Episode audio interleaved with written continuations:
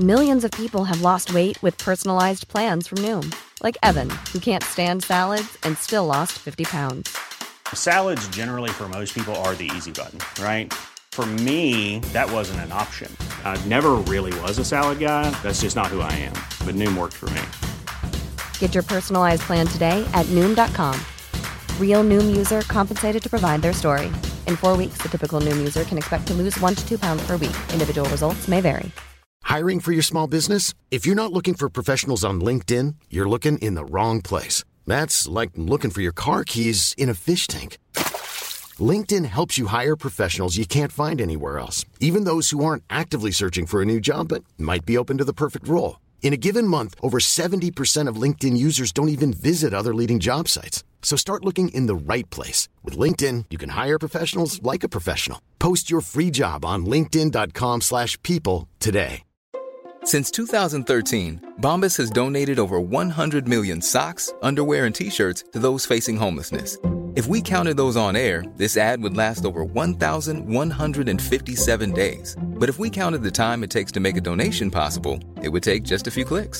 Because every time you make a purchase, Bombas donates an item to someone who needs it. Go to bombas dot com slash A cast and use code ACAST for twenty percent off your first purchase. That's bombas dot com slash A cast, code ACAST.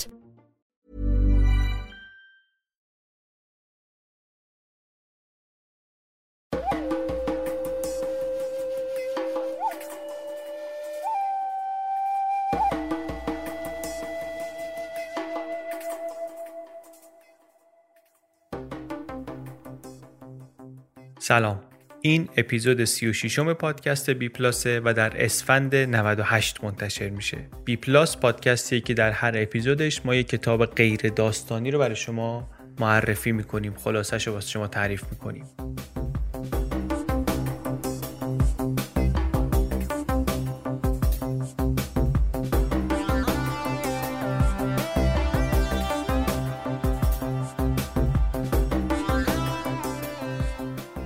این آخرین اپیزود از فصل دومه. این فصل بیست و یک کتاب معرفی کردیم در این ده ماه گذشته. خیلی هم خوش گذشت به من. حالا آخر اپیزود یه خورده درباره آنچه گذشت و آنچه که خواهد آمد حرف میزنیم، ولی بسیار سال خوبی بود، حداقل از این نظر. از تقریبا هیچ نظر دیگری سال خوبی نبود، ولی ما تونستیم اون قدری که میخواستیم کتاب معرفی کنیم و خلاصه بگیم و اینها. اینجا دیگه وقت کسانی رو که علاقه‌ای به شنیدن این حواشی ندارن تلف نکنیم، بریم سراغ کتاب. آخر اپیزود یه خورده بیشتر درباره مسائل دیگه صحبت میکنیم. الان دیگه بریم سر کار خودمون.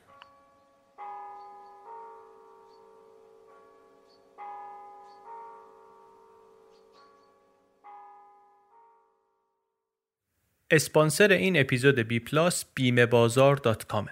شما هر جور بیمه‌ای که لازم داشته باشید، سالس، بدنه، آتش سوزی، درمان تکمیلی، مسافرتی، عمر، هر بیمه‌ای که بخواید میرید تو سایت بیمه بازار.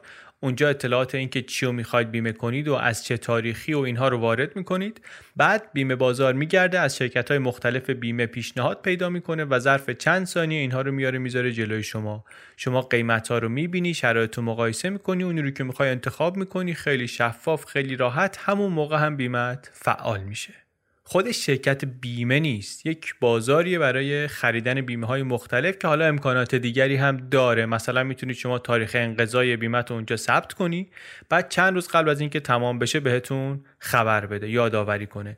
پیشنهاد میکنم دفعه بعد که خواستید بیمه بخرید حتما به بیمه بازار سر بزنید. با کد تخفیف بی پلاس هم میتونید صد هزار تومان تخفیف بگیرید. کد تخفیف بی پی ال یو اس برای پانصد نفر اولی که از بیمه بازار خرید کنن. بیمه بازار دات کام.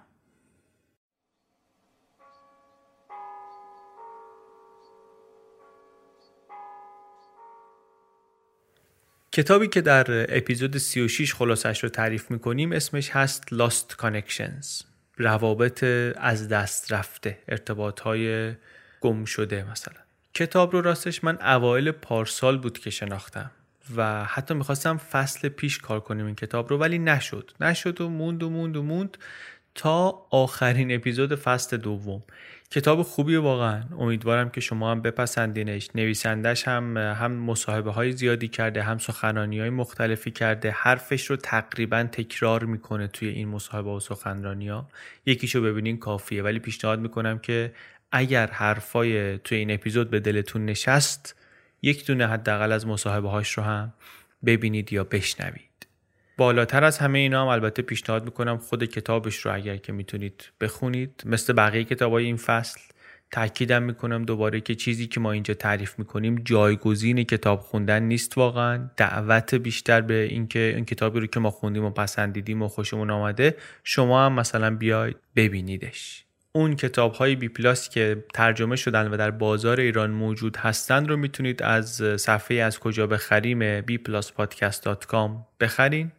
چه کتاب فروشی، مغازه کتاب فروشی، هم در تهران هم در شهرهای دیگه، الان فکر کنم هم اصفهان هست هم مشهد هست، هم کتاب فروشی آنلاین، هم ارسال به خارج دارن بعضیاشون، هم تقریبا همشون ارسال در داخل ایران دارن به هر جایی که شما بخواید.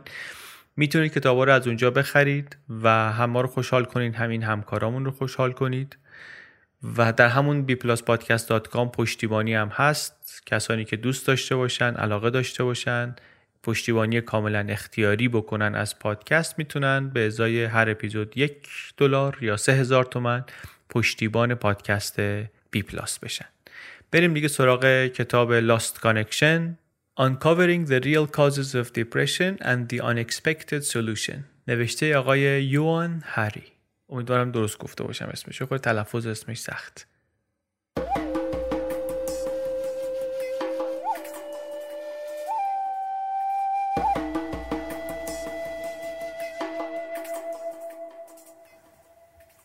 نویسنده این کتاب خودش سالیان دراز درگیر بوده با افسردگی و کتاب رو هم واسه همین نوشته که یک پاسخی به درد و رنج خودش پیدا کنه. در واقع این تلاش و تحقیقاتی که کرده واسه این بوده که ببینه که خودش چه باید بکنه، خودش راهش چیه. شاید به خاطر همین هم هست که انقدر کتاب تأثیرگذاری شده. شاید داستانی کتاب رو هم از خودش شروع میکنه. میگه که من بچه بودم که فهمیدم افسرده هستم. میگه فهمیدم که این غم سنگینی که من دارم، این رنجی که از همه جام داره میزنه بیرون، این یه حالی نیست که همه داشته باشن. اینو من دارم. دکتر رفتم و دکتر گفتش که شما سروتونینت کم شده، باید اینو درستش کنیم. دارو بهت میدیم، دارو ضد افسردگی ردیفت میکنه. میگه دارو رو گرفتم و جوابم داد. داروی مقدار عوارض جانبی هم داشت، افزایش وزن و کاهش میل جنسی و اینها، ولی در برابر اون کمکی که داشت به من میکرد، واقعا این عوارض رو میارزید که تحمل کنم. منتها بعد از یه مدتی دوباره حالم برگشت، مودم افتاد، اون احساسات قبلی دوباره برگشتن. رفتم دکتر، دوز مصرف رو برد بالا. دوباره در این مدت خوب بود، عوارضم تحمل میکردیم، دوباره اثرش کم شد، دوباره رفتم دکتر، دوزو برد بالا، تا اینکه بعد چند سال من دیگه داشتم بالاترین دوز ممکن رو میگرفتم. هر چقدر که ممکن بود داشتن بهم دارو میدادن، ولی همچنان افسرده بودم. این میگه برای من نقطه شروع این سوال بود که چرا آدم ها افسرده میشن، چرا استراب میگیرن، چه دپرشن چه انگزایتی، اینا از کجا میاد. همین سوالایی هم هست که بعداً منجر شد نهایتاً به نوشتن این کتاب. با این سوال محوری که آدما چرا افسرده میشن، نویسنده شروع میکنه به تحقیق و پرسجو که آقا داستان چیه؟ این داروهای ضد افسردگی اصلا جواب میدن یا نمیدن؟ کتاب خیلی مفصل صحبت میکنه درباره این چیزا. حالا قبل از این که یه خورده عمیق‌تر بریم توش، یه نکته‌ای بگیم. دو تا کلمه هست، دپرشن و انگزایتی. اینا تقریبا همیشه کنار هم میان. سوالم بوده همیشه که اینا رو باید واقعا کنار هم طبقه بندی کرد یا اینکه جدا باید گذاشتشون. نویسنده میگه ما امروز میدونیم که اینها دو شکل مختلف از یه پدیده هستن. انگار که مثلا یه موزیکی رو دو تا گروه مختلف اجرا کرده باشن. یه دونه آهنگه، یه چیزه، حالا ممکنه یه خرده‌ای مزهش فرق کنه. اینجا هم ما توی این اپیزود هر وقتی که میگیم افسردگی، منظورمون هم دیپرشن، هم انگزایتی، هم افسردگی، هم اضطراب. نویسنده گفتیم شروع میکنه به پرسجو و تحقیق و اینها، و یه چیزی هم همون اول حواسش جمع میشه. میگه که وقتی که میری دکتر بهت داروی ضد افسردگی میده، یه چیز داره بهت نمیده، داره بهت دو تا چیز میده. یک دارو، دو یه داستان. داره بهت میگه آقا این مشکلی که در زندگی داری قصهش اینه، اینکه چرا شما اینطوری شدی اینه ماجرا، یک بالانس شیمیایی در شما به هم خورده چنین و چنان.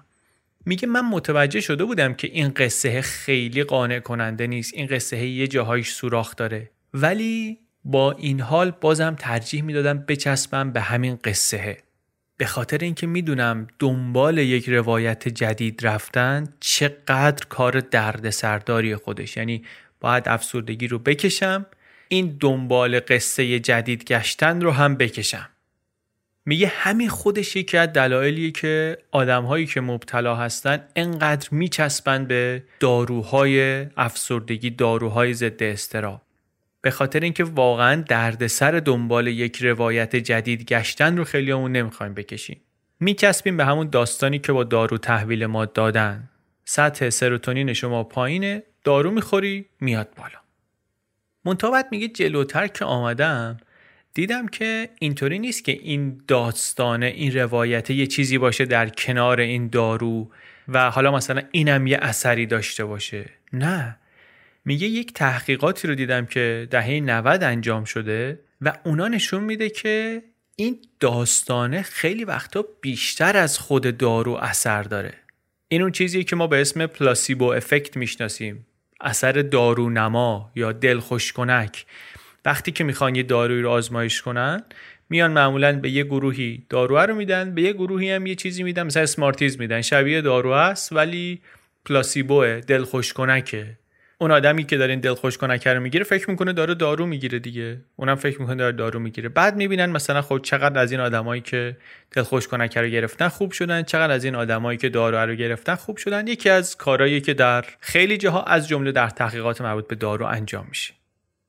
میگه وقتی آمدن اندازه گیری کنن ببینن که چی حال مریضا رو خوب کرده، دیدن که بیست و پنج درصد آدما خیلی طبیعی خودشون ریکاوری شدن و خودشون حالشون خوب شده، پنجاه درصدشون رو پلاسیبو خوب کرده، یعنی اثر دلخوشکنک خوب کرده، یعنی دارو اثری نداشته، بیست و پنج درصدشون رو دارو خوب کرده، اثر شیمیایی دارو خوب کرده، بیست و پنج درصد و پنجاه درصد آدمایی که خوب شدن دیگه.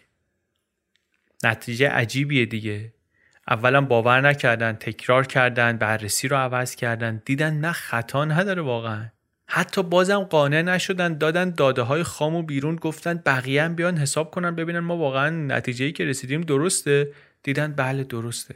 بیست و پنج درصد آدما رو دارو خوب میکنه، پنجاه درصد آدما رو قصه این که دارو گرفتی داره خوب میکنه، یعنی دارو عملا اثرش محدوده، نه اینکه اثر نداره ها. در طول کتاب بارها میگه، ما هم در طول این اپیزود باید همش تکرار کنیم، حرف اصلا اصلا اصلا این نیست که دارو اثر نداره.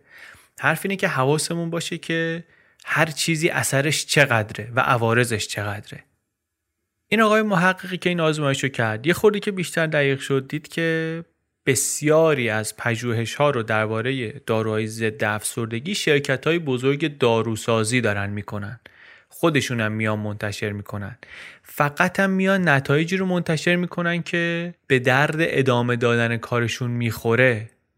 چهل درصد تحقیقاتی که شرکت های داروسازی میکنن اصلا هیچ وقت منتشر نمیشه. اونایش هم که منتشر میشه خیلی انتخابی، یه بخشایش منتشر میشه که نتیجه مثبت داره. یعنی چی؟ یعنی اینکه نتایجی که شما میبینی در تحقیقات به عنوان نتیجه تحقیقات، اینا خیلی وقتا نتایج کسانیه که دارو روشون جواب داده. همون داده خام رو میشه چند جور دیگه تحلیل کرد، همون تحلیلا رو میشه چند جور دیگه گزارش کرد. اصلا یه مقیاسی هست، مقیاس همیلتون، برای اندازه‌گیری افسردگیه. مثلا میگن وقتی صفر آدم خیلی خوشحال و خندان و داره راه میره اینا، پنجاه و یک خیلی بالاست، آدمی که انقدر افسردگی داره ممکنه به پر جلو قطار خودکشی کنه. بعد کارهای مختلفی که آدم میکنه برای درمان افسردگی، اینا هر کدوم یک تعداد واحد میتونه حال آدم رو خوب کنه. مثلا میگه که الگوی خوابتون رو شما اگر اصلاح کنید، شش نمره در مقیاس همیلتون وضعتون میتونه بهتر بشه. خیلی زیاده شش نمره دیگه. داروهایی رو که میگه اینا بررسی کردن و اثر داشتن، اثرش چقدره؟ یک و هشت دهم نمره. یعنی داروهایی که تازه معلوم میشه که اثر داشتن، اثرشون اثر چشمگیری نیست، ولی از اونور عوارض جانبیشون کاملا محسوسه، کاملا واقعیه. تازه حواسمون باشه کسی که این تحقیقات رو سرپرستی کرده آدمیه که کتاب نوشته و تشویق کرده و تایید کرده استفاده کردن از داروهای ضد افسردگی رو ها، یعنی از جنگجویان و مبارزان ضد داروی ضد افسردگی نبوده. خیلی تحقیقات مختلفی رو نویسنده مثال میزنه و ازشون حرف میزنه. دور دنیا رو گشته و با محققا و اینا صحبت کرده. چند تا نتیجه اساسی گرفته. اولین نتیجهش اینه که داروها روی بعضی از آدما تا حدی اثر میگذارن. دو اینکه اثر روانی دارو رو نباید دست کم گرفت. پلاسیبو افکت و اثر اون دلخوش کنک و اثر اون داستانی رو که داره در کنار دارو به ما داده میشه رو نباید دست کم بگیری. و سه اینکه این هیجان زیادی که وجود داره درباره داروهای ضد افسردگی، این بخش زیادیش به این برمیگرده که تحقیقاتی که میاد بیرون و در معرض دید ما قرار میگیره اینا رو شرکت‌های دارویی انجام دادن عمدتاً. یعنی تحقیقات رو کسی انجام داده، نتایج رو کسی داره منتشر میکنه که خودش ذی‌نفعه این وسط. اینو باید بدونیم وقتی که ما داریم تحقیقات رو میخونیم، اشکال نداره، ولی ما که میخونیم باید اینو بدونیم، حواسمون بهش باشه. علت این همه توجه روی دلایل زیست شناسی اینه که شرکت‌های دارویی میتونن از این درمان افسردگی محصول در بیارن، میتونن چیز بفروشن. برای همین طی یک روند طولانی بقیه دلایل افسردگی نمه نمه رفتن به حاشیه. کاری که نویسنده با این کتاب میخواد بکنه اینه که حواسمون رو دوباره ببره سمت این که افسردگی دلایل دیگه هم داره ها، دلایل غیر زیست شناختی هم داره افسردگی و اضطراب، و نه تنها اون دلایل هستن بلکه اتفاقاً بخش اصلی ماجرا اونا هستن. چی ان این دلایل؟ حالا یکی یکی میگیم.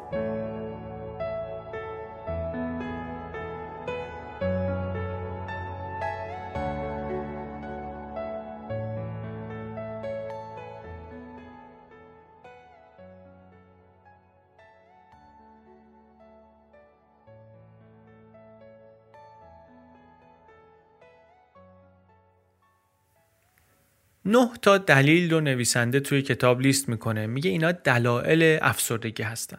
نه تا رابطه هستن، نه تا ارتباط هستن که از دست رفتن، نه تا رابطن که قطع شدن.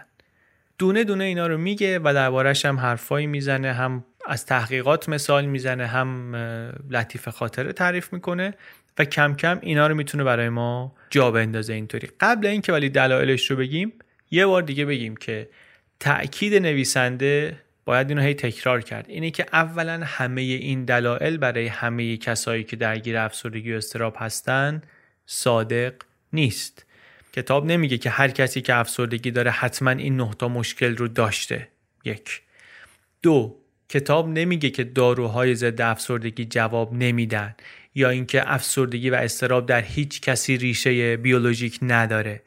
چیزی که داره میگه اینه که دلایل زیست شناختی سر جای خودش، داروها سر جای خودش، ولی برای همه این همه ماجرا نیست. این یه بخش کوچکی از ماجراست. اگه کسی داره داروی ضد افسردگی مصرف میکنه طبق تجویز و دارو داره بهش کمک میکنه، خیلی هم خوب، خوش به حالش. میگه من نمیخوام کسی رو من کنم، نمیخوام به کسی بگم مثلا دارو تو مصرف نکن یا هر چی. دارم یه داستان بزرگتری تعریف میکنم و دارم سعی میکنم توجه ها رو جلب کنم، مخصوصا برای کسایی که دارو براشون جواب نداده، به اینکه دلایل دیگری هم وجود داره.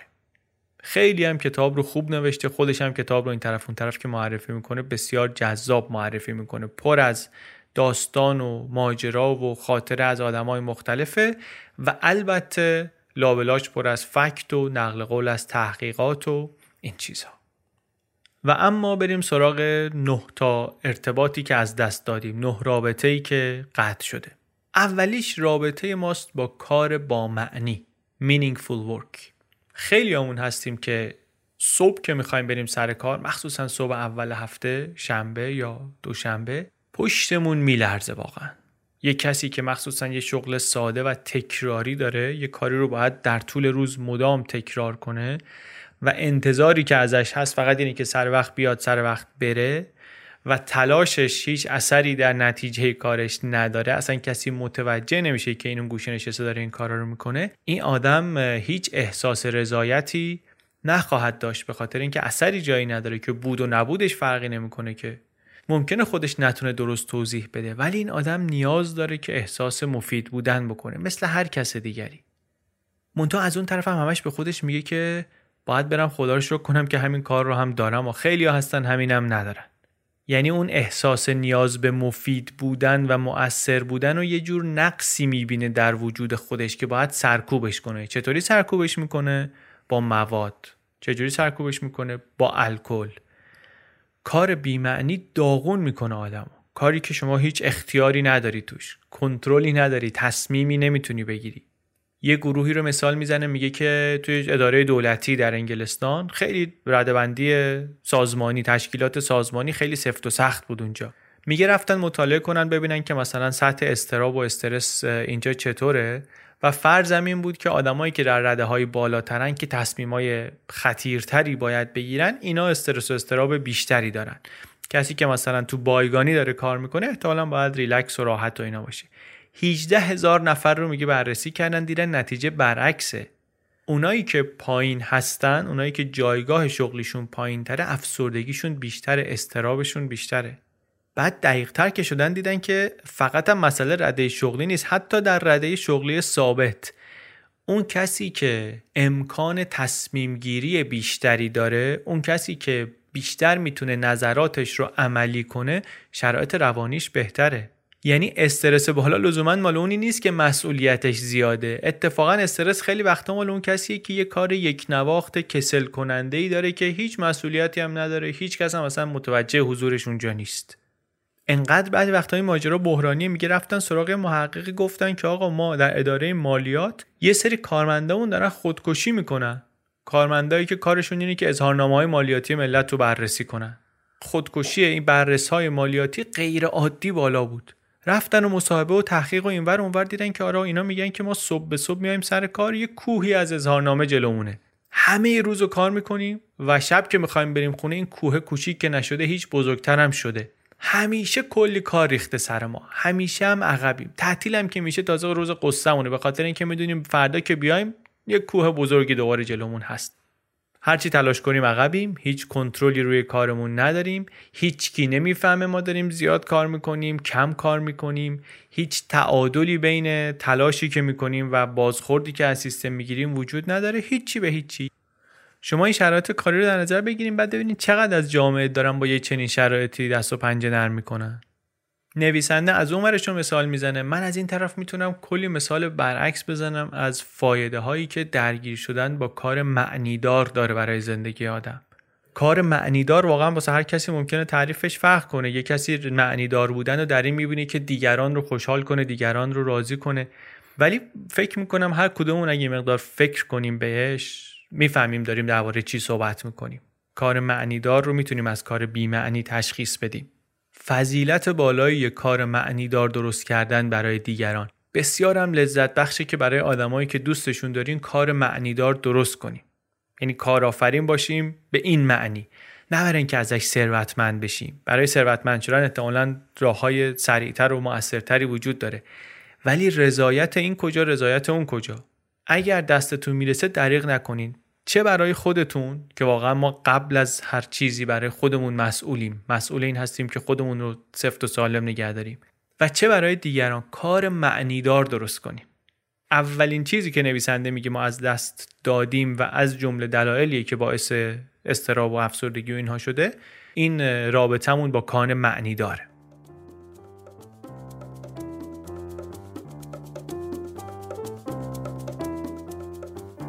اسپانسر این اپیزود بی پلاس پچ پچه. پچ پچ یک کروسانه، یک نون لایه لایه شیرین و یک میان وعده خوشمزه و مغذی که بین وعده های غذایی میتونه سیر نگهتون داره. سه تا طعم مختلف هم داره الان، شکلات فندقی داره و کاکائویی داره و یه دونه هم داره با مارمالاد توت فرنگی. این روزا یه مسابقه بزرگی هم داره پچ پچ که پچ پچ میخرین روش یک کد ده رقمی هست، اون رو میتونید برید اعلام کنید، بعد قرعه کشی میکنن، جایزه های خیلی هیجان انگیزی دارن که به برنده ها میدن. هم توضیحاتش، همین که کجا باید کدو بفرستین، هم لیست جوایزش و اینها رو هم در سایتشون میتونید ببینید و هم در اینستاگرام پچ پچ.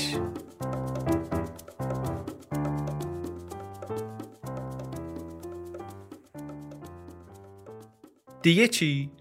دیگه ارتباط با آدم‌های دیگه است. چیزی که ما معمولاً وقتی میگیم ارتباط، رابطه، این تو ذهنمون میاد دیگه.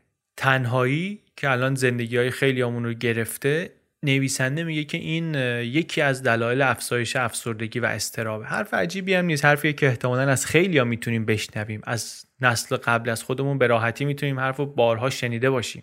مغز ما جزیره نیست، اونطوری که قبلا در موردش میگفتن. مغز ما با بیشمار پل وصل به آدمهای دیگه، به جریانهای دیگه، به اتفاقات بیرونی. آزمایش شده، این تو آزمایش‌ها و تحقیقات نشون داده شده که هر چی که حس تنهایی در آدمها بره بالا، سطح هورمون کورتیزول که هورمون استرسه، هر اینطوری که آدم‌ها تنهاتر میشن میره بالاتر، تا جایی که انقدر استرس زیاد میشه که تنهایی میتونه اثرش مشابه این باشه که یه کسی فیزیکی به شما حمله کرده باشه. حتی یه چیز جالبتر بگم، یه تحقیقی رو مثال میزنه، میگه که به آدما ویروس سرماخوردگی دادن، یعنی گذاشتنشون در معرض ویروس سرماخوردگی، بعد دیدن آدمایی که تنها ترن احتمال این که مبتلا بشن به بیماری سه برابر بیشتره. به تحقیقات مختلف میگه نگاه میکنیم میبینیم که هر چیزی رو تنهایی کشنده تر میکنه، از سرطان بگیر تا بیماری قلبی تا مشکلات تنفسی. همونطوری که چاقی مفرط هر چیزی رو بدتر میکنه، این رو هم میگه با اون میشه مقایسه کرد، مثل اوبیسیتیه. البته یه سوالی اینجا وجود داره که حالا کدومشون زودتر هستن دیگه، یعنی اینکه جهت رابطه علی کدوموریه، آدمای تنها افسرده میشن یا اینکه آدمای افسرده تنها میمونن، تنها میشن. برای این کارم اومدن یه آزمایشی انجام دادن، اون رو هم توضیح میده توی کتاب. میگه از یه سری آدمای خیلی تنها تست ارزیابی شخصیت گرفتن، بعد دو گروهشون کردن. گروه اولشون رو هیپنوتیزم کردن، گفتن که خاطراتی رو به یاد بیارین که خیلی تنها بودین. بعد گروه دومشون رو گفتن خاطراتی رو به یاد بیارین که با آدمایی در ارتباط خیلی نزدیک بودین. بعد دوباره تست شخصیتی رو تکرار کردن. فرضیه چی بود؟ فرضیه این بود که اگر تنها شدنشون به خاطر افسرده بودنشونه، اینکه تنها تر بشن نباید افسرده ترشون کنه، یا اینکه برعکس اگر افسرده شدنشون به خاطر تنها بودنشونه، حالا حس تنهاییشون رو که زیاد میکنیم حس افسردگیشون هم باید بیشتر بشه. از این آزمایش هم نتیجه‌ای که گرفته شد واقعا کلیدی بود. میگفتش که آدمایی که حس تنهایی بیشتری رو تجربه کردن بیشتر افسرده میشن تا آدمایی که حس ارتباط بیشتری رو تجربه کردن. یعنی فقط این نیست که افسردگی باعث تنهایی آدم بشه، نه، تنهایی منجر به افسردگی هم میشه. چند تا آزمایش دیگر هم مثال میزنه در این باره، چون واقعا کنجکاو بودن دانشمندا و مهم بوده که ببینن کدوم باعث کدوم میشه. اومدن یه سری آدمی رو در طول چندین سال ردگیری کردن، ببینن که اینا چقدر تنها هن، چقدر تنها نیستن، شرایط جسمیشون چطوریه، شرایط روانیشون چطوره، و در طول زمان بالاخره تعدادشون افسرده میشدن دیگه. سوالی که وجود داشت این بود که اول تنها میشن یا اول افسرده میشن. پنج سال که تحقیق کردن معلوم شد که در اغلب موارد تنهایی مقدمه بر افسردگی. یعنی آدم اول تنها میشه، بعد این منجر میشه به حس ناامیدی و غم عمیق و بعد افسردگی. اثر هم اثر بزرگیه، اثر معنیداری قشنگ اون وسط. تنهایی اثرش روی افسرده شدن خیلی بزرگه. حالا اگه این مطلب براتون جا افتاد اینو بشنوی. یه استادی در هاروارد میگه چند ساله داره روند تغییرات روابط اجتماعی رو ثبت میکنه. یعنی میخواد ببینه که روابط اجتماعی ما چطوری داره تغییر میکنه، کم میشه، زیاد میشه، اینجور چیزا، میزانش رو داره ثبت میکنه. روابط اجتماعی هم یعنی چی؟ کارهای ورزشی گروهی، کارهای دست جمعی، معاشرت، مهمونی، همه این چیزا. چند دهه همه این روابط اجتماعی در حال سقوط بودن دیگه.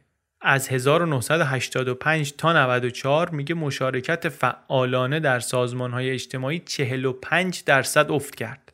این عدد اگه براتون خیلی مفهوم نداره این مثاله رو گوش کنین. میگه که یه سوالی هست، سوال استانداردیه، میپرسن از آدما که چند نفر در زندگیتون دارین که اینا مطمئن هستن، اینا رازدار شما هستن، چند نفر دارین که شرایطتون اگه بحرانی بشه میتونین بهشون زنگ بزنین، یا خبر خوب اگه داشته باشین میتونین بهتون بدین.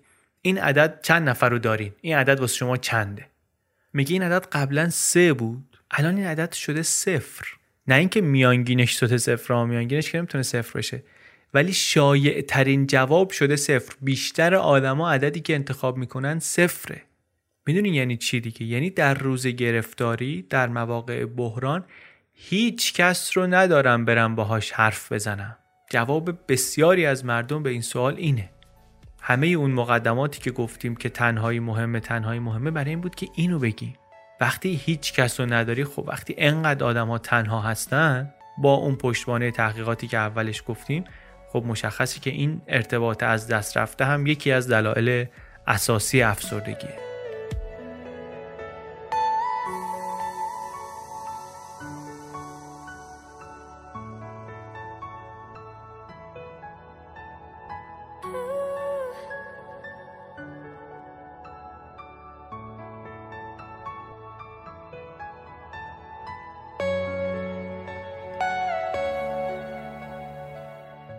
ارتباط سومی که از دست رفته چیه؟ رابطه سوم چیه؟ رابطه ماست با ارزش‌های با معنی. یعنی چی؟ میگه دیدی مثلا ساندویچ فروشی که زیاد میره، همش برگر میخوره، سوسیس میخوره، چیپس میخوره، اینا میگیم جانک فود داره میخوره، همش آشغال غذا داره میخوره، بدنشو پر میکنه با جانک فود. میگه ما مغزمون رو هم داریم با ارزش‌های آشغالی، با جانک ولیو پر میکنیم. جانک ولیو یعنی چی؟ جانک ولیو اون چیزیه که تبلیغات تو ذهن ما میریزه و ذهنمون رو پر میکنه. کاری که تبلیغات میکنه اینه که مدام به ما حس بی‌ارزش بودن میده، حس ناقص بودن میده. تصادفی هم نیست که اینطوریه. آگاهانه تبلیغات اینطوری درست میشه که بیننده حس کنه که اگه فلان چیزو نداشته باشه زندگیش یه جاش میلنگه. نه اینکه فقط میلنگه، اصلا بی‌ارزشه. یعنی این کالا رو، این محصول و این لباس و این تلفن و این کامپیوتر و این گجت و اینو اگر نداری اصلا چه انتظاری داری که خوشحال باشی، خوشبخت باشی؟ بعد اینطوری هم نیست که یه لیستی باشه که بگی حالا تا تاشو میرم همه اینا رو میگیرم دیگه خوشبخت میشم. نه، تموم نمیشه که.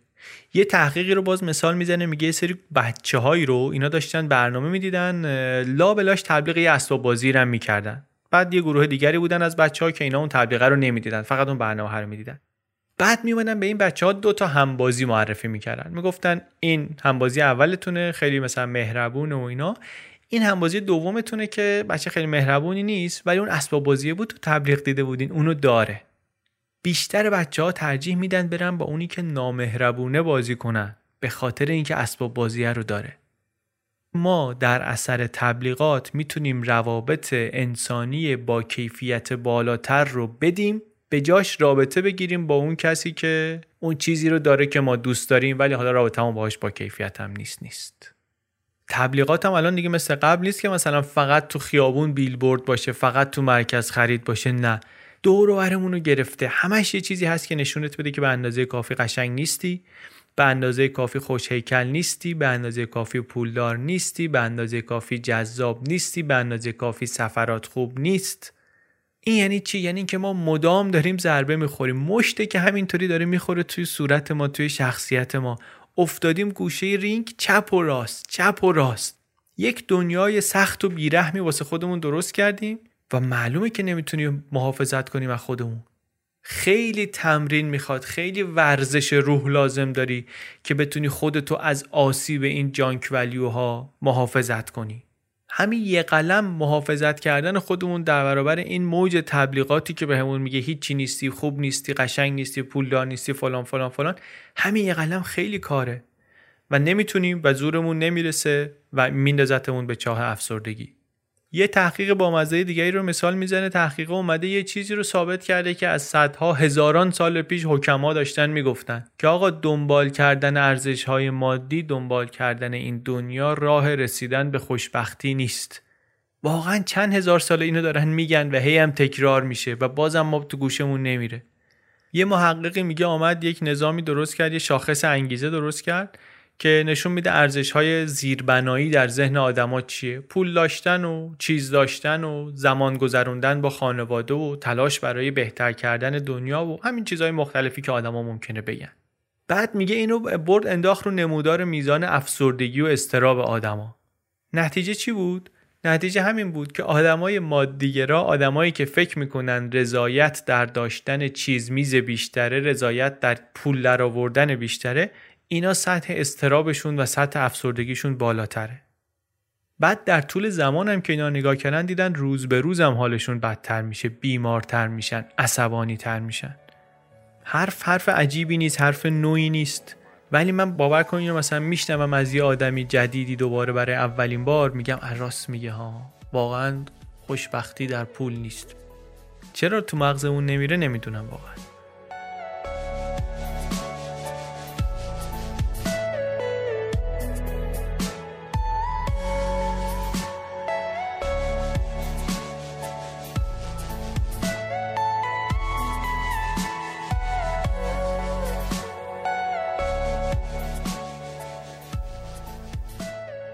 مورد چهار رو می که نویسنده میگه، حالا اینا رو آخر پادکست من یه بار تند از روش میگم نه تا رو، بعدن هم سعی میکنیم توی پستایی که میگذاریم نه تاشو یه جا جمع کنیم بگیم. ارتباطات از دست رفته، لاست کانکشن، اینا دونه دونش چی بود؟ سه تاشو گفتیم، چهارمیش چی؟ چهارمیش ارتباط با آسیب دوران کودکیه. این یه ماجرای تلخی هم داره. میگه داشتن یه پروژه تحقیقاتی اجرا میکردن برای درمان چاقی مفرط. پروژه خیلی مهمی هم بود، دست محققین هم کاملا باز، چون تحقیقات دیگه به نتیجه نرسیده بود. این آقای محققی کار ساده ای کرد، گفتش که آقا به آدما انقدر هیچی نمیدیم که برگردن به وزن عادی. طبیعتا کنترل شده بود در حدی که حالا اون موقع میتونستن. یه رژیمی بهشون دادن که پروتئین توش هست، آب هست، املاح هست، ویتامین هست، ولی غذا نمیتونن بخورن. خیلی هم عالی جواب داد. میگه یه سری خانمایی بودن اینا از در مطب نمیتونستن اولش بیان تو، ولی در پایان این رژیم رسیدن به وزن عادی. و بعد ولی یه اتفاقی افتاد، آدمایی که بیشترین کاهش وزن رو داشتن افسردگی‌های خیلی شدید گرفتن یا اضطراب‌ها، خشم‌های خیلی وحشتناک بروز دادن. بعد دیدن که خیلی هاشون هم فرار میکنن، میرن میفتن، شروع میکنن به دوباره فست فود خوردن و دوباره سریع چاق شدن. میگه این آقا اومد شروع کرد بررسی کردن و حرف زدن با اینا. تصادفاً از یکیشون یه خانمی بود بیست و هشت ساله، از صد و هشتاد و پنج کیلو رسیده بود به شصت کیلو. میگه خیلی که با این صحبت کرد، این خانم گفتش که من تغییری که کردم این بود که وقتی من چاق بودم مردا اصلا سراغ من نمی آمدن، توجهی جلب نمی کردم و من از این خیلی راضی بودم. وقتی که لاغر شدم یه همکاری که میدونستم این زن داره آمد به من پیشنهاد رابطه داد. این باعث شد که من فرار کنم، دوباره شروع کنم خوردن و چاق کردن خودم. دکتر میگه اینو که شنیدم گفتم که تو از کی چاق شدی؟ چاقیت از کی شروع شد؟ میگه گفت از سیزده سالگی. گفتم سیزده سالگی چه اتفاقی افتاد که دوازده سالگیت نیفتاد، ده سالگیت نیفتاد؟ چرا سیزده سالگی؟ گفت سیزده سالگی همون سالی بود که پدر بزرگم شروع کرد به من تجاوز کردن. میگه من شروع کردم از بقیه بیماران پرسیدن که وقتی لاغر شده بودین چه حسی داشتین؟ چاقیتون از کی شروع شد؟ چه اتفاق دیگری افتاد اون موقع؟ بعد دیدم پنجاه و پنج درصد از این بیمارای من تجربه آزار جنسی داشتن. خیلی درصد بالایی، خیلی بالاتر از اینی که مثلا شما رندوم تو خیابون از آدما بپرسی، از نرم جامعه خیلی بالاتر، پنجاه و پنج درصد. این یعنی بین این اتفاق و چاقی اینها رابطه‌ای وجود داره. خیلی از این زنان ناخودآگاه حتی چاق کرده بودن خودشونو که توجه نکنن مردا بهشون. میگه فهمیدم که این آدما اصلا توصیه تغذیه‌ای لازم ندارن، که اینا اگه کمکی بخوان اینه که یه کسی بیاد بفهمه چه اتفاقی براشون افتاده. مشابه همین مکانیزم در مورد یه آقایی هم بود. میگه بعد از صحبت و این حرفا فهمیدم که این نگهبان زندانه. میگه من وقتی چاق باشم، گنده باشم، زندانیا احتمالش کمتره که بخوان بهم حمله کنن. یعنی مکانیزم دفاعیش بوده. بعد آمدن اینها رو به عنوان تجربه نامناسب در زمان کودکی بررسی کردن بیشتر، ببینن که چه ارتباطی داره مثلا با افسردگی یا با چاقی مفرط. دیدن که هر کدوم از این آسیب‌های دوران کودکی رو که یک کسی داشته باشه احتمال افسردگیش در بزرگسالی میره بالاتر. شش تا از اینا رو اگه داشته باشه پنج برابر احتمال اینکه افسرده بشه بیشتره. هفت تا از این آسیب‌های کودکی رو اگه تجربه کرده باشه سه هزار و صد درصد احتمال اینکه دست به خودکشی بزنه در بزرگسالی بیشتره. سه هزار و صد درصد. باور کردنی نبود برای محققان نتیجه. آزار عاطفی میگه بیش از هر آسیب دیگری احتمال افسردگی رو میبره بالا، حتی بیشتر از آزار جنسی، emotional abuse. مفصل هم کتاب توضیح میده که این رابطه بین آسیب دوران کودکی و افسردگی و خودکشی در بزرگسالی رابطه همزمانی نیست، رابطه همراهی نیست، این رابطه علی معلولیه. مفهوم حرف میدونین چیه دیگه؟ یعنی داره میگه که آقا ما روشی که با افسردگی برخورد میکنیم اینه که انگار یه خونه آتیش گرفته و ما به جای اینکه بریم آتیشو خاموش کنیم داریم سعی می‌کنیم دودو بدیم از پنجره بیرون. غافل از این که این افسردگی خودش عارضه یه چیز عمیق‌تری، اونو باید بری بهش بپردازی و درستش کنی.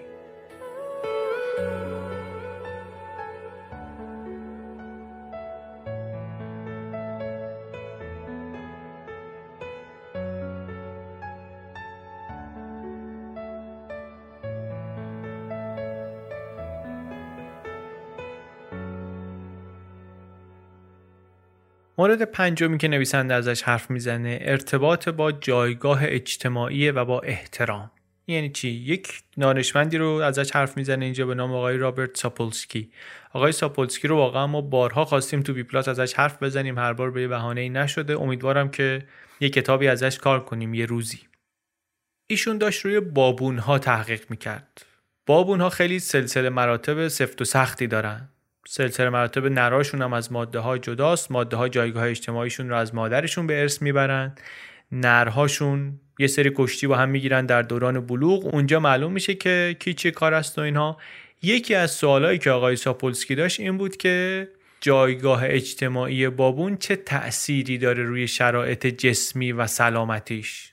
مثالی که از اون اداره دولتی در انگلستان زدیم یادمونه دیگه. میگفتیم آدمی که بالاتر در سلسله مراتب تصور اون اینه که باید استرسش بیشتر باشه، پایینیا راحت‌تر باشن، ولی اینطوری نبود، برعکس بود. بابونا هم الگوشون همین بود. هرچی بابونه سلسله مراتب اجتماعی پایین‌تر بود، هورمون استرسش بالاتر بود و شرایط جسمی و رفتاریش بدتر بود. به جز یک استثناء. وقتی که یک نری، نر شماره یک، در معرض این قرار می گرفت که جایگاهش رو از دست بده، یعنی یه نر جوان قوی پیدا می شد که احتمال داشت اینو بتونه از سریرش بکشه به زیر، اون وقت سطح استرس این نره هم می زد بالا، به اندازه همین پایینیه می رفت بالا. واسه همین بابونی که رده پایین تر بود مدام باید به بقیه بالاتریا نشون می داد که من واسه شما خطری ندارم و من تسلیمم در برابر شما. همش باید خم می شد، باید سرشو مینداخت پایین، شونهشو مینداخت. رفتاری که این بابون رده پایین نشون میداد همون رفتاری بود که در آدم‌های افسرده هم ما می‌بینیم. نویسنده میگه این به خاطر اینه که بخش بسیار زیادی از ما الان هر روز در معرض این فشار هستیم که داریم رانده میشیم به سمت پایین. داریم جایگاهمون رو، اعتبارمون رو، شأنمون رو از دست میدیم. چه در محیط کار که یه رئیسی داریم که ده برابرمون ممکنه درآمد داشته باشه، صد برابر ما ممکنه درآمد داشته باشه. چه توی جاهای دیگر زندگی که تبلیغات و مجله و اینستاگرام و همه اینا به همون میگن که تو به اندازه فلانی قوی نیستی، سالم نیستی، قشنگ نیستی، موفق نیستی. این استیتوس انگزایتی، این استرابی که به خاطر جایگاهمون داریم، این مدام داره ما رو افسرده تر و مضطرب تر میکنه. همونطوری که اون بابونه رو داشت مضطرب میکرد. هورمون کورتیزول رو داشت در اون میبرد بالا، سطح استرس رو براش میبرد بالا. همون رفتار رو ما هم اینجا داریم بروز میدیم. هرچی هم جامعه نابرابرتر باشه، بیماری‌های روانی بیشتره توش، افسردگی بیشتره توش. دو تا کشور رو اگه با هم مقایسه کنی اینو می‌بینی، دو تا ایالت مختلف رو با هم مقایسه کنی می‌بینی، دو تا استان مختلف رو مقایسه کنی می‌بینی، رابطه همینه. هرچی شکاف طبقاتی بزرگتر، فشار روانی هم بیشتر، بیماری‌های روانی هم بیشتر.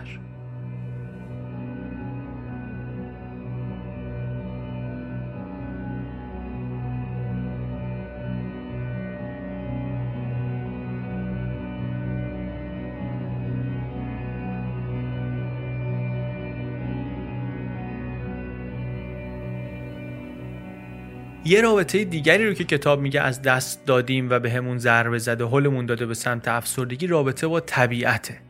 میگن اینو طبیعی دانها و جانورشناسها و اینا میگن که حیوانات وقتی که در باغ وحش هستن یه جور دیگه رفتار میکنن، وقتی که تو محیط و شرایط طبیعی زندگیشونن یه جور دیگه رفتار میکنن. بعضی از حیونا مثلا بونوبوها که شبیه تر از شامپانزه ها هستن به ما، اینا رو اصلا میگه که وقتی تو قفسن، تو باغ وحشن، یه کارایی میکنن که تو طبیعت اصلا همچین کارایی از خودشون نشون نمیدن. طولانی مدت خیره میشن به جیب یه جایی یا شروع میکنن خودشون رو میتونن الکی خاروندن یا بدنشون رو تکون میدن. میگه اصلا بونوبوهای آزاد این حرکات از خودشون نشون نمیدن. این این ایده رو میده به نویسنده و به محققین که آیا ممکنه آدم هم شرایطش اینطوری باشه؟ ممکنه وضعیت این که ما داریم توی شهرهای شلوغ و بزرگ زندگی میکنیم و ارتباطمون با طبیعت خیلی کمه، چهار تا گلدون مثلا تو راه رو داریم، این باعث شده باشه که افسرده و مضطرب بشیم؟ و جوابی که پیدا کرده اینه که بله، آدما وقتی ارتباطشون با طبیعت بیشتر میشه از نظر روانی سالمتر میشن. اینجا هم مثال زیاده، مطالعه زیاده، آزمایش زیاده، ولی یه دلیلش رو اینجا بگیم. فقط دلیلش که به نظر میرسه خیلی دلیل مهمیه اینه که ما داریم توی یه شرایطی زندگی میکنیم که خیلی درگیر نفس خودمون هستیم، خیلی درگیر این ایگوی خودمون هستیم.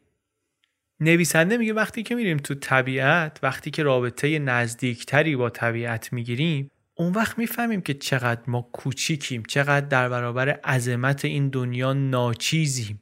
این حس حل شدن در عظمت طبیعت، این شگفتی باعث میشه یه بخشی از اون فشاری رو که روی نفسمون وارد میشه تخلیه کنیم، یه خورده بتونیم آروم کنیم، یه خورده بتونیم رام کنیم نفسمون رو.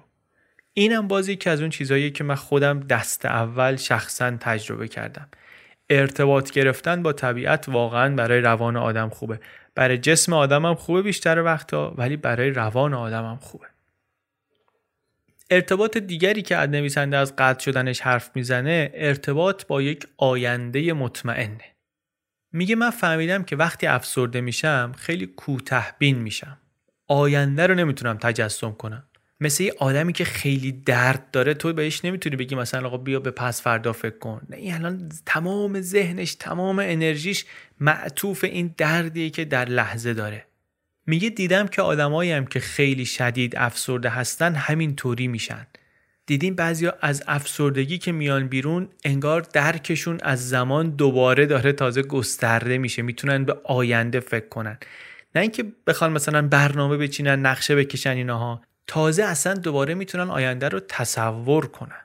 این هم از نتایج افسردگیه، همین که بعضی وقتا میتونه نتیجهش افسردگی باشه، وقتی که ما نمیتونیم از یک آیندهی خودمون رو مطمئن کنیم.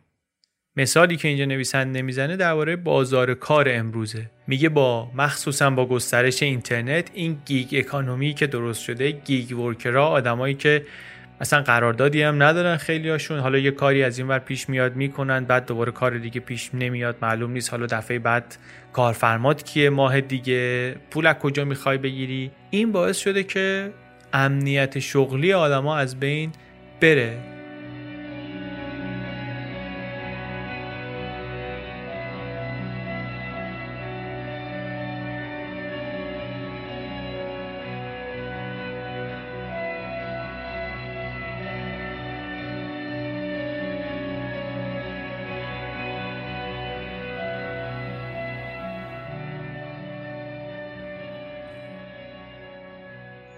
هفت تا از این ارتباطاتی رو که گم شده، قطع شده، ما گفتیم. کتاب نه تا رو میگه، دو تا دیگر هم میگه مفصل‌تر هم توضیح میده. همین هفت تا هم واقعا با کلی شاهد و مثال و هم داستان هم تحقیق محکمش میکنه تو مغز، مثل بتون سفتش میکنه. ما دیگه هم جزئیات اونا رو نمیگیم، همین دو تا آخرش رو نمیگیم. ارجاع میدیم شما رو به کتاب. میخوایم بپریم یه خورده درباره راه حلایی که نویسنده پیشنهاد داره میده صحبت کنیم. میگه این ارتباطات قطع شده، راه حل طبیعتاً بس کردن این هاست دیگه، ولی حالا ببینیم که بیان نویسنده چیه و چطوری ما رو هدایت میکنه به اون سمتی. میگه که دهه شصت، دهه شصت میلادی، خانومه رفت دکتر، گفتش که دکتر جون من نمیدونم چمه، اعصابم روانم به هم ریخته، زندگیم خوبه، همه چی دارم، هر چیزی که یک زن بتونه بخواد من دارم، شوهر دارم، شوهری دارم که کتکم هم نمیزنه، خیلی خوشبختم، ماشین دارم، ماشین لباسشویی دارم، دوتا بچه دارم، توپ توپ واقعا زندگی، ولی نمیدونم چرا خوشحال نیستم. دکترم میگفت شما راست میگی، همه چی داری و اینا، این که خوشحال نیستی لابد یه چیزی هست، بیا این دوا رو بگیر، این والیوم رو بگیر، برو اینو بخور و خوب میشی. اون خانومه نمیدونست چشه، اون دکترم احتمالاً نمیدونست چشه، ولی ما الان میدونیم اون چش بود.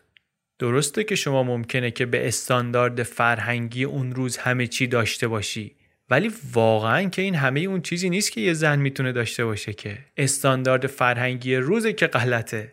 شوهری که کتکم نمیزنه و ماشین و ماشین لباسی و اینا که نشد. همه زندگی که شما احتیاج به کار معنیدار داری، احتیاج به ارتباط معنیدار داری، احتیاج به آینده داری، احتیاج به همه این چیزهای دیگری داری که اینجا صحبتشو کردیم.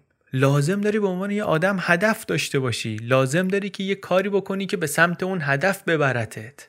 حالا امروز هم همینه. شما ممکنه با یکی صحبت کنی بگی من همه چی دارم، زندگیم عالیه، کارم عالیه، ماشینم فلان، سفر اینطوری میرم، ولی حالم خرابه. بعد باهاش صحبت میکنی میبینی که خب شما میگه همه چی دارم و اینا، میشه بگی چی داری دقیقاً؟ میگه آره یه کاری دارم عالی، تو اون شرکت اسمی دارم کار میکنم، صبح تا شب میرم کار میکنم، ماشینم فلان، سفرم فلان. بعد متوجه میشی که خب مغزش پر شده از این جانک ولیوها، این چیزایی که داری که به درد نمیخوره، که این چیزایی که داری که قرار نیست خوشحالت کنه، که یه قصه ای تو مغزت داری، یه قصه ای از خوشبختی تو مغزت داری که غلطه و خودتو داری با اون قصه میسنجی و فکر میکنی که خب بالاخره من کمابیش رسیدم دیگه، دارم این چیزایی رو که باید داشته باشم، پس چرا حالم ناخوشه؟ بابا قصه غلطه. این نیست که یه اشکالی در تو باشه، یک تعادل شیمیایی به هم خورده باشه، بری اینو درستش کنی. اصلا اون نسخه‌ای که دستت غلطه، اون مقصدی که تو نقشه بهت نشون میدن غلطه. هر چقدر حالت تو بهش نزدیک باشی این دلیل نمیشه که حالت خوب باشه. که شغلت اداست، مسافرتت اداست، ماشینت اداست، لباست اداست، معاشرتت اداست. کاری که نویسنده میگه ما باید بکنیم اینه که مفهومی رو که از داروی ضد افسردگی توی ذهنمون داریم اینو بستش بدیم، گسترشش بدیم. داروی ضد افسردگی فقط این قرصی نیست که به ما میدن. اگه ما داریم میگیم این نه تا ارتباط وقتی از دست برن باعث افسردگی میشن، خود دواش هم اینه که این چیزها رو درست کنیم. میگه یه کشاورز کامبوجی داشت کار میکرد، رفت رو مین، پاشو از دست داد، بعد دچار افسردگی شد به خاطر اینکه نمیتونست مثل قبل کارشو بکنه. شرایط مالیش هم به هم ریخته، امنیت ذهنیش هم از بین رفته، امنیت اقتصادیش هم از بین رفته، حالا خاطره انفجار رو هم داره. دوای افسردگی این قرص نیست. دوای افسردگی این بود که اطرافیانش جمع شدن واسش یه گاو خریدن. حالا دیگه به جای اینکه کشاورزی کنه، ما میشد از گاو نگهداری میکرد. کاری که در این شرایط جسمی تازه ازش برمی اومد. بعد شرایط مالیش هم پایدار شد و کم کم افسردگیش رو هم پشت سر گذاشت. گاو بود داروی ضد افسردگی این آقا. بعضی از این راه حلایی که وجود داره، حالا توی کتاب توی بخشایش دونه دونه اینا رو در موردشون صحبت میکنه. بعضیاشون شخصی ان، تلاش شخصی میخوان، ولی بعضیاشون هم یک تغییرات اجتماعی لازم داره، بعضیا تغییرات ساختاری بزرگ اجتماعی اقتصادی لازم داره.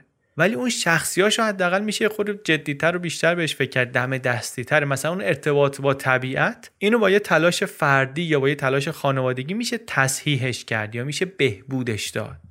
حالا شرایط کار رو عوض کردن ممکنه واقعا در دسترس همه نباشه. هرچند اون رو هم یه مثالای جالبی میزنه. یک زوجی رو مثال میزنه در بالتیمور اگه اشتباه نکنم.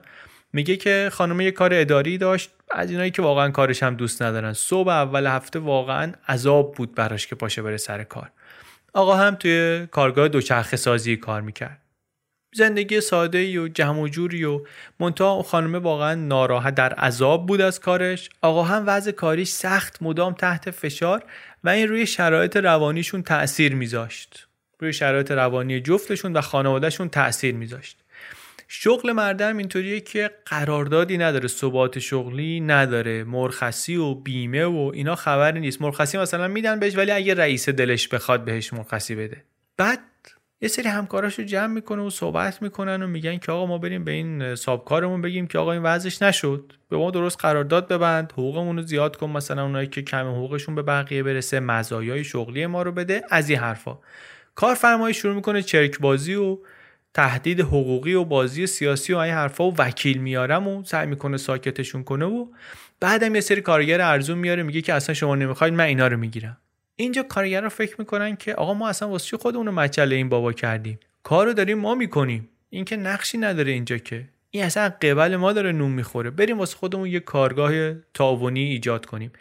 این حرف خیلی برداشتای غلط ممکنه ازش بشه. امیدوارم که اون برداشتا رو نکنی. حرف این نیست که توی هیچ کارخونه‌ای بجز کارگرا هیچکی کار نمیکنن. قطعا من همچی حرفی نمیزنم و حالا اپیزودهای قبلی هم گوش کرده باشه همچین حرفی از دهن من در نمیاد. ولی حرف چیز دیگریه. حرف اینه که اینا رفتن یک شرکت تعاونی را انداختن، یک کارگاهی درست کردن، تصمیما رو اونجا گروهی میگیرن، کارا رو گروهی میکنن، سود طبیعتاً تقسیم میشه بین همشون.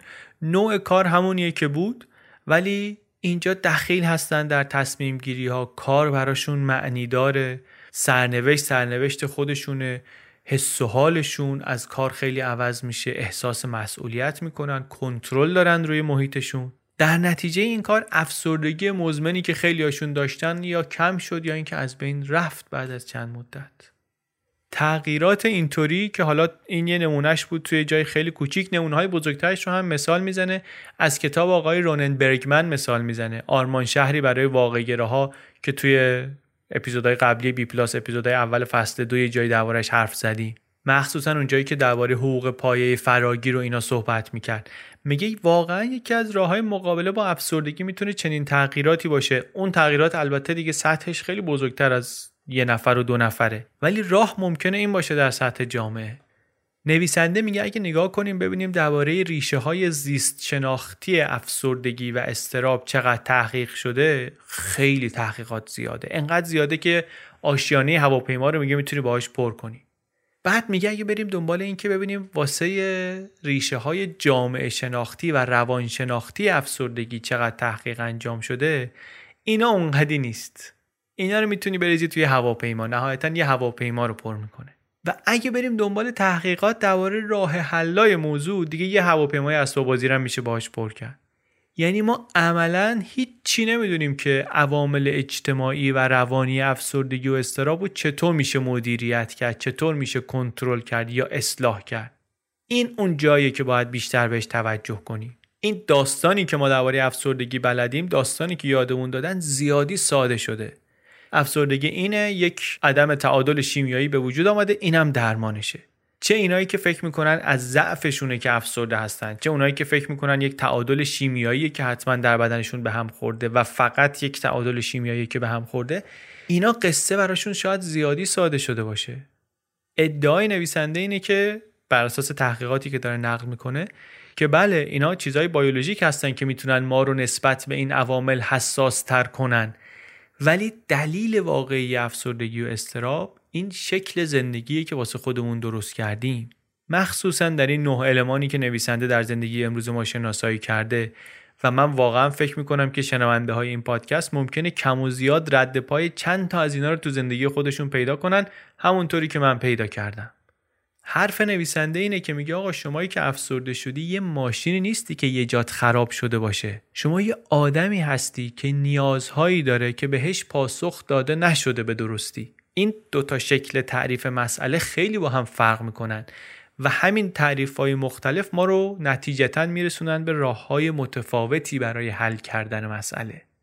ما همونطوری که آب لازم داریم، غذا لازم داریم، هوا لازم داریم، روح و روانمونم یه چیزایی لازم داره. لازم داره که هدف داشته باشه، لازم داره که کار معنیدار بکنه، لازم داریم که حس کنیم دیده میشیم، قدرمون رو میدونن، اختیار عمل داریم، آینده داریم. فرهنگ امروزمون متاسفانه یه طوری شده که خیلی از این نیازهای روحی رو داره ازمون دریغ میکنه و اینه که باعث گرفتاری ماست.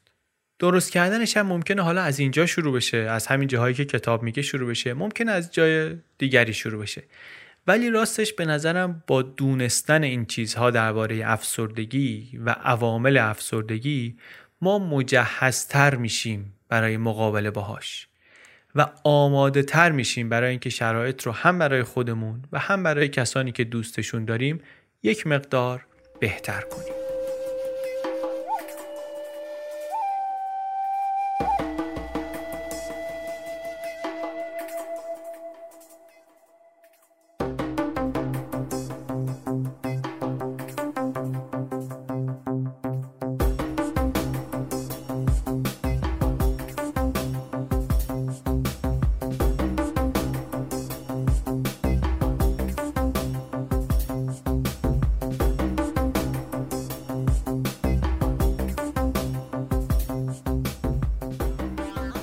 چیزی که شنیدین اپیزود سی و ششم پادکست بی پلاس بود. این آخرین اپیزود از فصل دوم بی پلاس رو من علی بندری به کمک عباس سیدین و امید صدیقفر درست کردیم. خلاصه کتاب Lost Connections رو شنیدین، روابط از دست رفته، ارتباط‌های از دست رفته. کتاب رو ما خیلی دوست داشتیم، خیلی پسندیدیم، من خودم ازش خیلی چیز یاد گرفتم، عباسم خیلی پسندیده بود کتابو. یادمون باشه این کتاب و کتاب‌های اینطوری، اینا اصلا اینطوری نیستن که همه حرفاشون درست باشه. هیچ کتابی احتمالاً همه حرفاش درست نیست. هیچ کس کامل نیست به قول بیلی وایلدر. داریم زندگی می‌کنیم، دست و پا می‌زنیم، هر از گاهی چهار تا نکته‌ای که در این مسیر سخت یاد گرفتیم یا مثلا به دردمون خورده رو با هم تبادل می‌کنیم، یا داشته اون رو به هم نشون میدیم. به این کتاب‌ها و پادکست و اینا من راستش اینطوری نگاه می‌کنم. یه سری کتابی خوندیم، یه چیزایی توش بوده به دردمون خورده، خوشمون اومده، میایم واسه شما هم تعریف می‌کنیم، شما هم شاید خوشتون بیاد برید کتابا رو بخونید.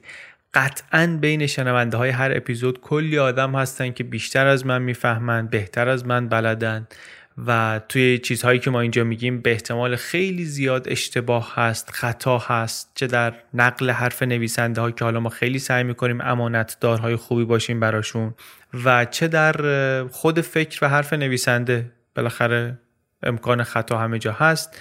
از تذکرات و اشکالگیری ها و راهنمایی ها و دعواها و انتقادات و پیشنهادات و همه ارتباطاتی که با ما برقرار میکنید خیلی خیلی ممنونیم. این جواب ندادن یا دیر جواب دادن ما از بی‌توجهی یا خدای نکرده بی‌ادبی ما نیست. میخونیمتون، ولی فکر میکنیم که بهتره که وقت و امکانات محدودمون رو صرف کار و صرف ساختن کنیم. اون چیزا رو هم میخونیم و توجه بهش میکنیم و سعی میکنیم که اگر اشکالی بوده دفعه بعد تکرارش نکنیم. خبرنامه بی پلاس رو دریابین لطفاً. هر شمارش یک مروریه و یاداوریه برای اپیزودی که قبلا شنیدیم و خیلی وقتا یه زاویه‌ای تازه‌ای باز میکنه، یه حرف جدیدی میزنه درباره یا نویسنده کتابی که ازش حرف زدیم یا یکی از ایده هاش یا نقدایی که بهش هست.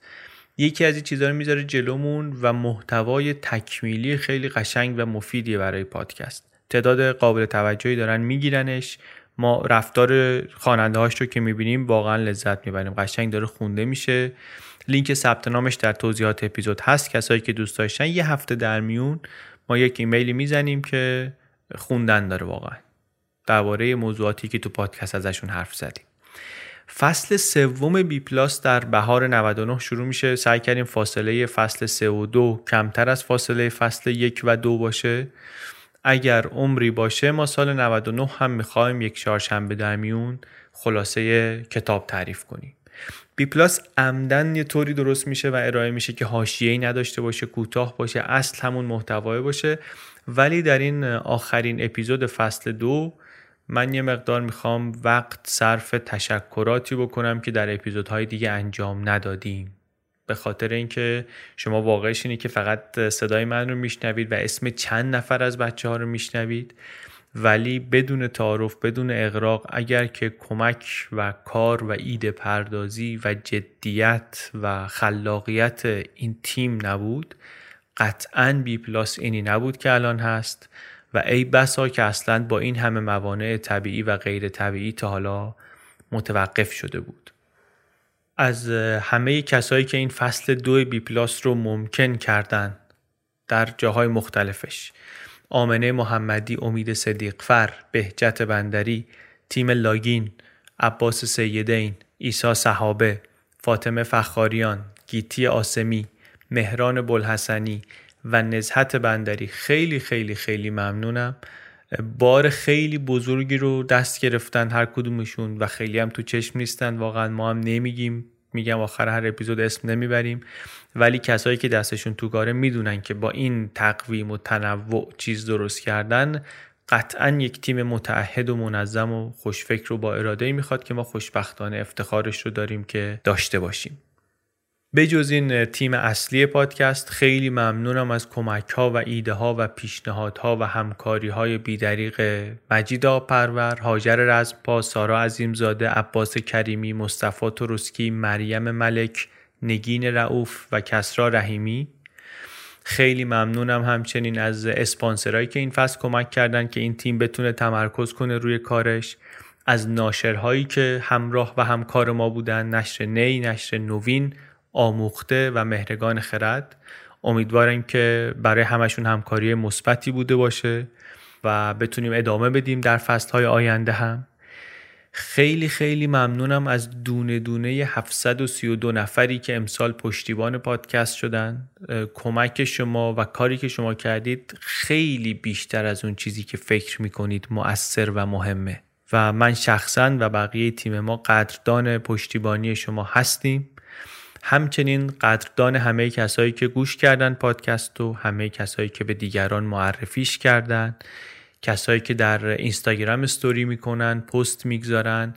توی این یک سال اخیر بی پلاس حقیقتاً رشد عجیبی کرده از نظر مخاطب. این نتایج نظرسنجی هم نشون میده، حالا بعد از این نظرسنجی هم رشد ادامه داشته، ولی میتونیم ببینیم که چه مخاطب گسترده و مؤثری پیدا کرده پادکست. فکر کردن به این به من امید میده، دلگرمم میکنه و امیدوارم که برای دونه دونه بچه‌هایی که توی این یک سال پوست گذاشتن در این بازی و روح گذاشتن خیلی وقتا توی این بازی، به قول آقای طالب، برای اونا هم همینطور بوده باشه.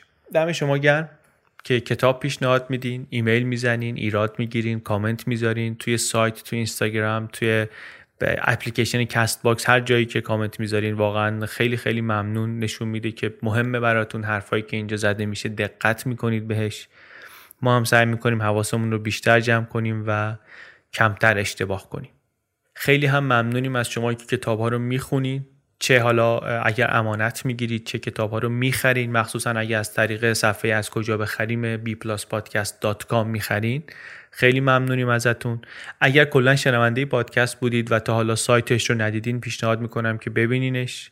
هم مرور اپیزودهای گذشته میشه، همین که اونجا تو صفحه از کجا بخریم کتاب فروشی‌های همکارمون رو لیست کردیم.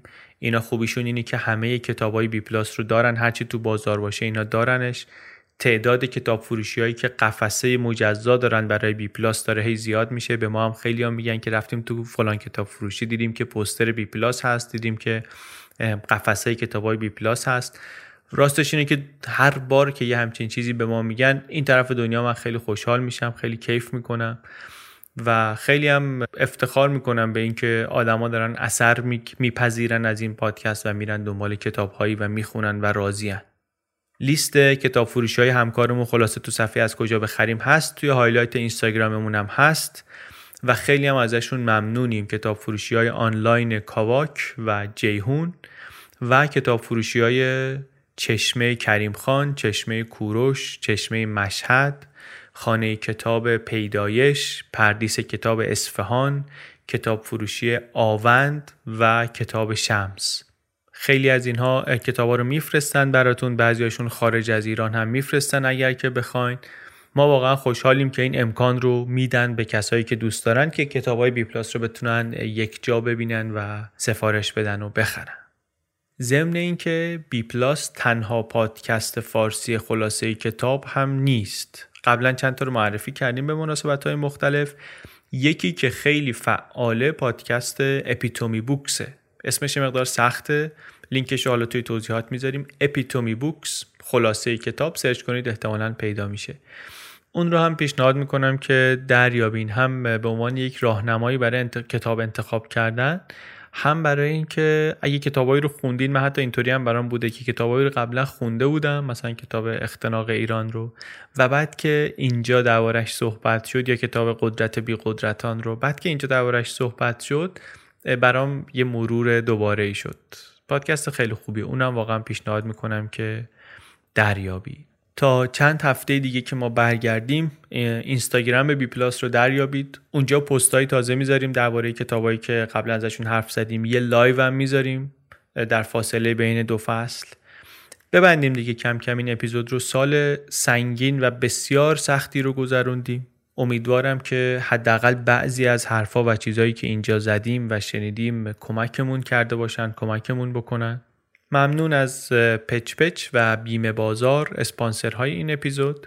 ممنون از حسین نجفی که موزیک اینتروی بی پلاس رو ساخته و از مهران بلحسنی، طراح همه کاورها و وبسایت پادکست بی پلاس.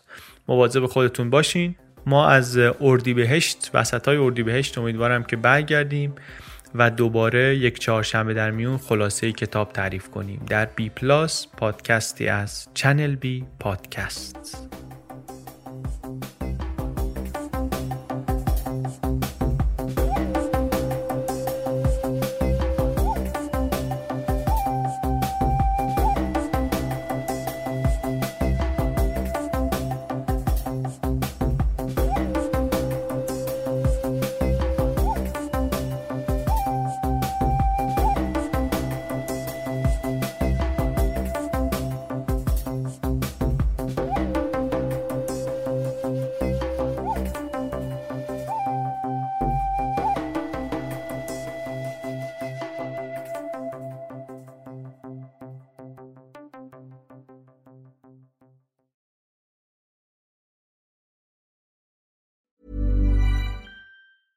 Even when we're on a budget, we still deserve nice things. Quince is a place to scoop up stunning high-end goods for fifty to eighty percent less than similar brands. They have buttery soft cashmere sweaters starting at fifty dollars, luxurious Italian leather bags, and so much more. Plus, Quince only works with factories that use safe, ethical, and responsible manufacturing. Get the high-end goods you'll love without the high price tag with Quince. Go to quince dot com slash style for free shipping and three sixty-five day returns.